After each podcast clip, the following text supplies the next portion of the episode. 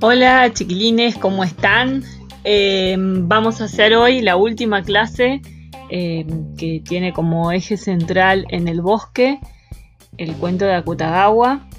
Este, trabajamos entonces el título, trabajamos el argumento, estuvieron trabajando con los narradores y hoy vamos a cerrar con el concepto de narratario como les, les prometí la clase pasada. Este, y vamos a también a tomar partido por uno de los testimonios. Este, como resumen, podemos decir que el cuento en el bosque reúne siete puntos de vista distintos sobre un asesinato o sobre un crimen, y los siete puntos de vista distintos están este, contados o relatados a través de siete narradores diferentes. Pero este, estos siete narradores que hablan o narran sobre un crimen en particular, en muchos casos son opuestos y hasta, hasta contradictorios entre sí.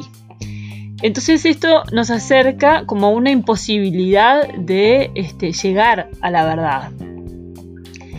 Todos este, los testigos, los narradores, y los personajes, ¿no? Porque llegamos a la conclusión de que son internos, entonces cada personaje cuenta su propia visión.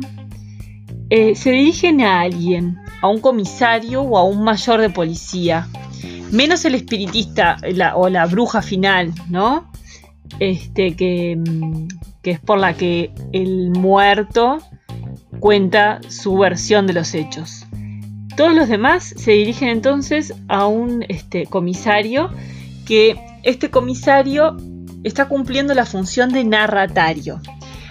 Tiene el mismo carácter este, que el narrador en, el plano ficcional, ¿no? El narrador es el que cuenta los hechos en una historia y ahora vamos a incluir este nuevo concepto que es el de narratario, que es el destinatario, o sea, a quién va dirigido aquello que se cuenta en la historia. Em, el cuento, ustedes lo habrán notado, funciona de esa forma. Parece que hay un policía que hace las preguntas que, eh, guían su investigación y los eh, personajes se dedican a responderle. Entonces, a este personaje que en realidad en ningún momento habla, pero sabemos que existe, le vamos a llamar narratario es este entonces un personaje al que el narrador o los narradores de una historia de ficción destinan o dirigen su relato. Es un personaje que está aludido directamente, o sea, se le dice señor policía, pero este, no, es, no aparece, no realiza ninguna acción directa ni tiene voz en el cuento.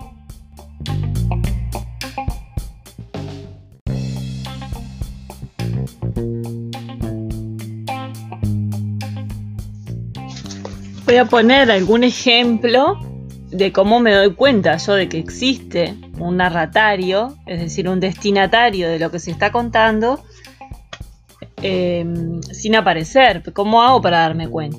Desde el inicio del cuento, declaración del leñador interrogado por el oficial de investigaciones de la Kebushi. Yo confirmo, señor oficial, mi declaración. Fui yo el que descubrió el cadáver. Ahí ya tenemos una primera señal de que existe tal narratario, porque el personaje, el leñador, aclara, yo confirmo, señor oficial, lo nombra, ¿no? A quién se está dirigiendo. Y además ya nos da el dato específico del rol que cumple este, este narratario, que es un oficial, es un policía. Más adelante le dice, si encontré una espada o algo ajeno, no, absolutamente nada. Solamente encontré al pie de un abeto vecino una cuerda y también un peine. Esto que nos indica, bueno, que en ese momento del interrogatorio, el, policía lo interrumpe y le pregunta si encontró algo o no. Pero no escuchamos la voz del policía, nos damos cuenta a través de lo que dice el leñador. En el siguiente mm, testimonio, este declaración del soplón interrogado por el mismo oficial, o sea que ahí se lo vuelve a, se lo vuelve a nombrar, dice esta vez hacia la mitad. Dice esta vez, señor oficial, como usted pudo comprobar, llevaba también arco y flechas. ¿Que la víctima tenía las mismas armas? Entonces no hay duda, Tajomaro es el asesino.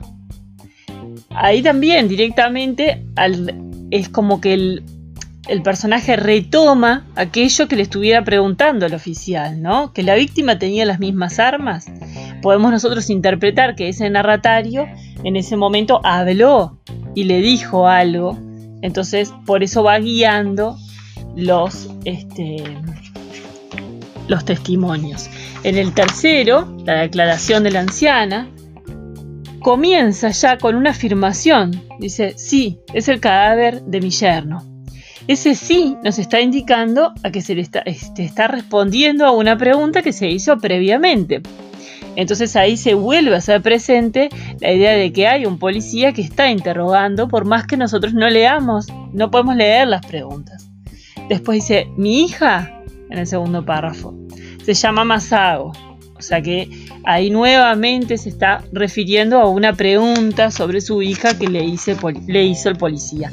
Y así, a lo largo de todo el cuento, nos encontramos con este tipo de indicaciones o de marcas que nos hacen este, interpretar a nosotros de que hay narratario, de que hay otro personaje que está aludido en el cuento, que es el que hace las preguntas para la investigación, que cumple el rol de policía, pero sin embargo no aparece directamente, no aparece su voz.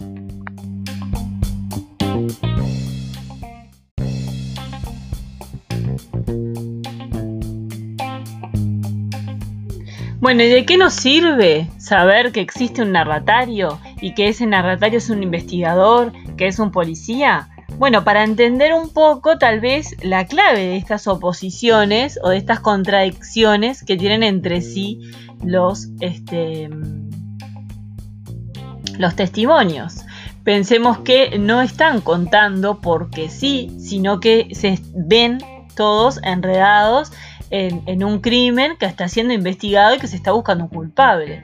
Por lo tanto, todo aquello que digan los personajes, por ejemplo, desde el principio el, el leñador, que eh, puede tener hasta el riesgo de que la policía se pregunte por qué estaba ahí, por qué pasó por al lado justamente del crimen, qué estaba haciendo, y no se quiere ver este, como un sospechoso. O el mismo el mismo este Tajomaru, ¿no? Que en realidad ya no tiene nada que perder. ¿Por qué habla así frente a un policía? Bueno, porque ya no tiene nada que perder. Entonces, nos puede servir como forma de comprender por qué eh, es tan difícil llegar a una verdad. No es que los narradores se pusieron todos de acuerdo el testimonio y quieren reconstruir la historia, sino que están siendo investigados y están siendo interrogados por un policía. Ahora, todo esto viene, este, viene siendo explicado por mí porque la actividad que tienen que realizar ustedes es tomar partido por uno de ellos. Teniendo en cuenta que existe un crimen, teniendo en cuenta que hay siete testimonios distintos, pero que esos siete testimonios distintos surgen a, raíz de una investigación policial y que el que los está escuchando del otro lado es un policía.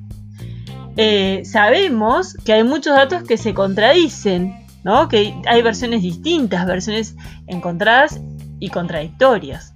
Entonces ahora lo que tienen que hacer ustedes es tomar partido por uno, decir, bueno, ¿a quién le creo yo? ¿A cuál de estos testimonios le creo? Entonces, em, lo que tienen que hacer es redactar, hacer una redacción en el que manifiesten a quien le creen, tomen partido por uno de ellos y expliquen por qué le creen a ese testigo. Para poder explicarlo, tienen que fundamentar, tienen que decir por qué le creen a ese. Y para ello van a citar partes del texto que les hicieron tomar la decisión. Es decir, hay cosas que tiene ese testimonio que a ustedes lo, convencieron más que a otro. Eh, en algunos casos ya lo estuvimos hablando en el foro porque ya manifestaron cierta inclinación a creerle a uno y no a otro. Bueno, ahora nos tenemos que sentar a escribir sobre eso. Eh, les dejo la, propuesta también de forma escrita para que la tengan este, clara. La, la, forma de funcionar va a ser la misma porque me parece muy interesante que se lean entre ustedes, o sea, van a tener que escribir en el foro y van a poder leer lo que escribieron los demás este, después de que ustedes respondan. Y lo que sí les pido es que empiecen a hablar entre ustedes en el foro, porque esa es la única forma que tenemos de poder construir un análisis a pesar de, la distancia y con la virtualidad. Que se comenten, porque ahora sí, eh, tal vez opinen diferente entre ustedes y uno le crea a, este, a la mujer y otro le crea al delincuente y otro le crea al muerto. Y bueno, empecemos a dialogar un poco sobre eso.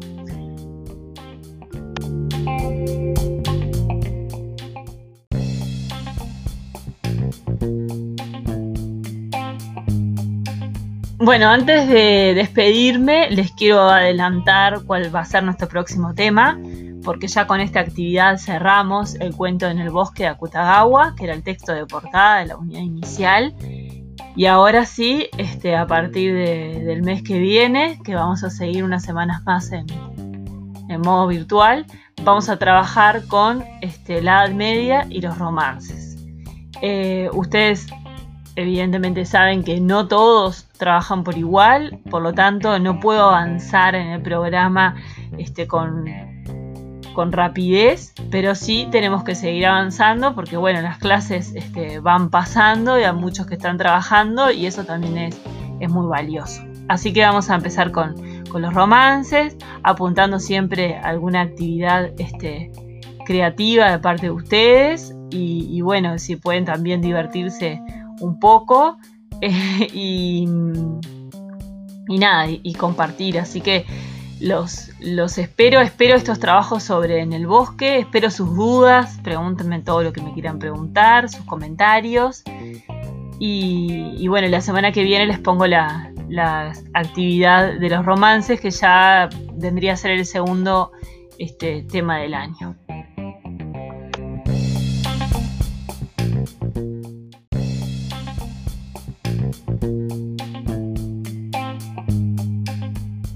Les dejo un saludo grande a todos. Espero su, comunicación, sus trabajos, sus respuestas. Este, y bueno, nos vamos encontrando a través de CREA. Espero que anden bien y que se cuiden.